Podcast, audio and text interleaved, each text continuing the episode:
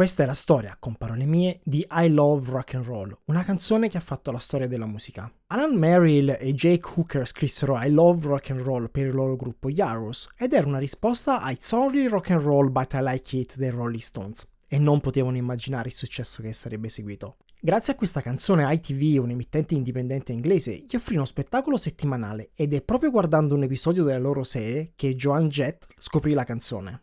All'epoca lei stava con le Runaways, un gruppo di sole ragazze di glam rock, quello di cantanti con un look curato, colorato e vistoso. Emerso in seguito al fenomeno degli hippie come antidoto all'eccessiva serietà della società, era anche noto come glitter rock e fu popolare nel Regno Unito e nelle grandi città americane come New York e Detroit. Ma nel 1979 Jet decise di liberarsi da quei vincoli e registrò la sua versione di I Love Rock and Roll con Steve Jones e Paul Cook dei Sex Pistols, che aveva conosciuto quando le Runaway avevano suonato per un tour dei Sex Pistols.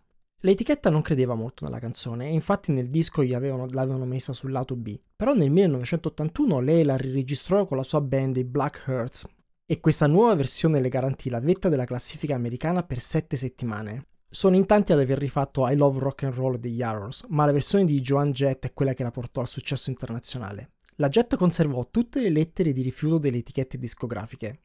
Una addirittura le disse che non aveva sonorità e non puoi essere una dura se sei una ragazza.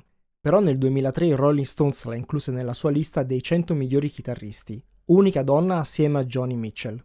Il video ebbe molto successo su MTV, ma poiché la Jet odiava come si vedeva la sua giacca di pelle rossa nel video, fu convertito in bianco e nero. Nel 2001 anche Britney Spears cantò I Love Rock and Roll e in molti la confrontarono con la versione di Joan Jett.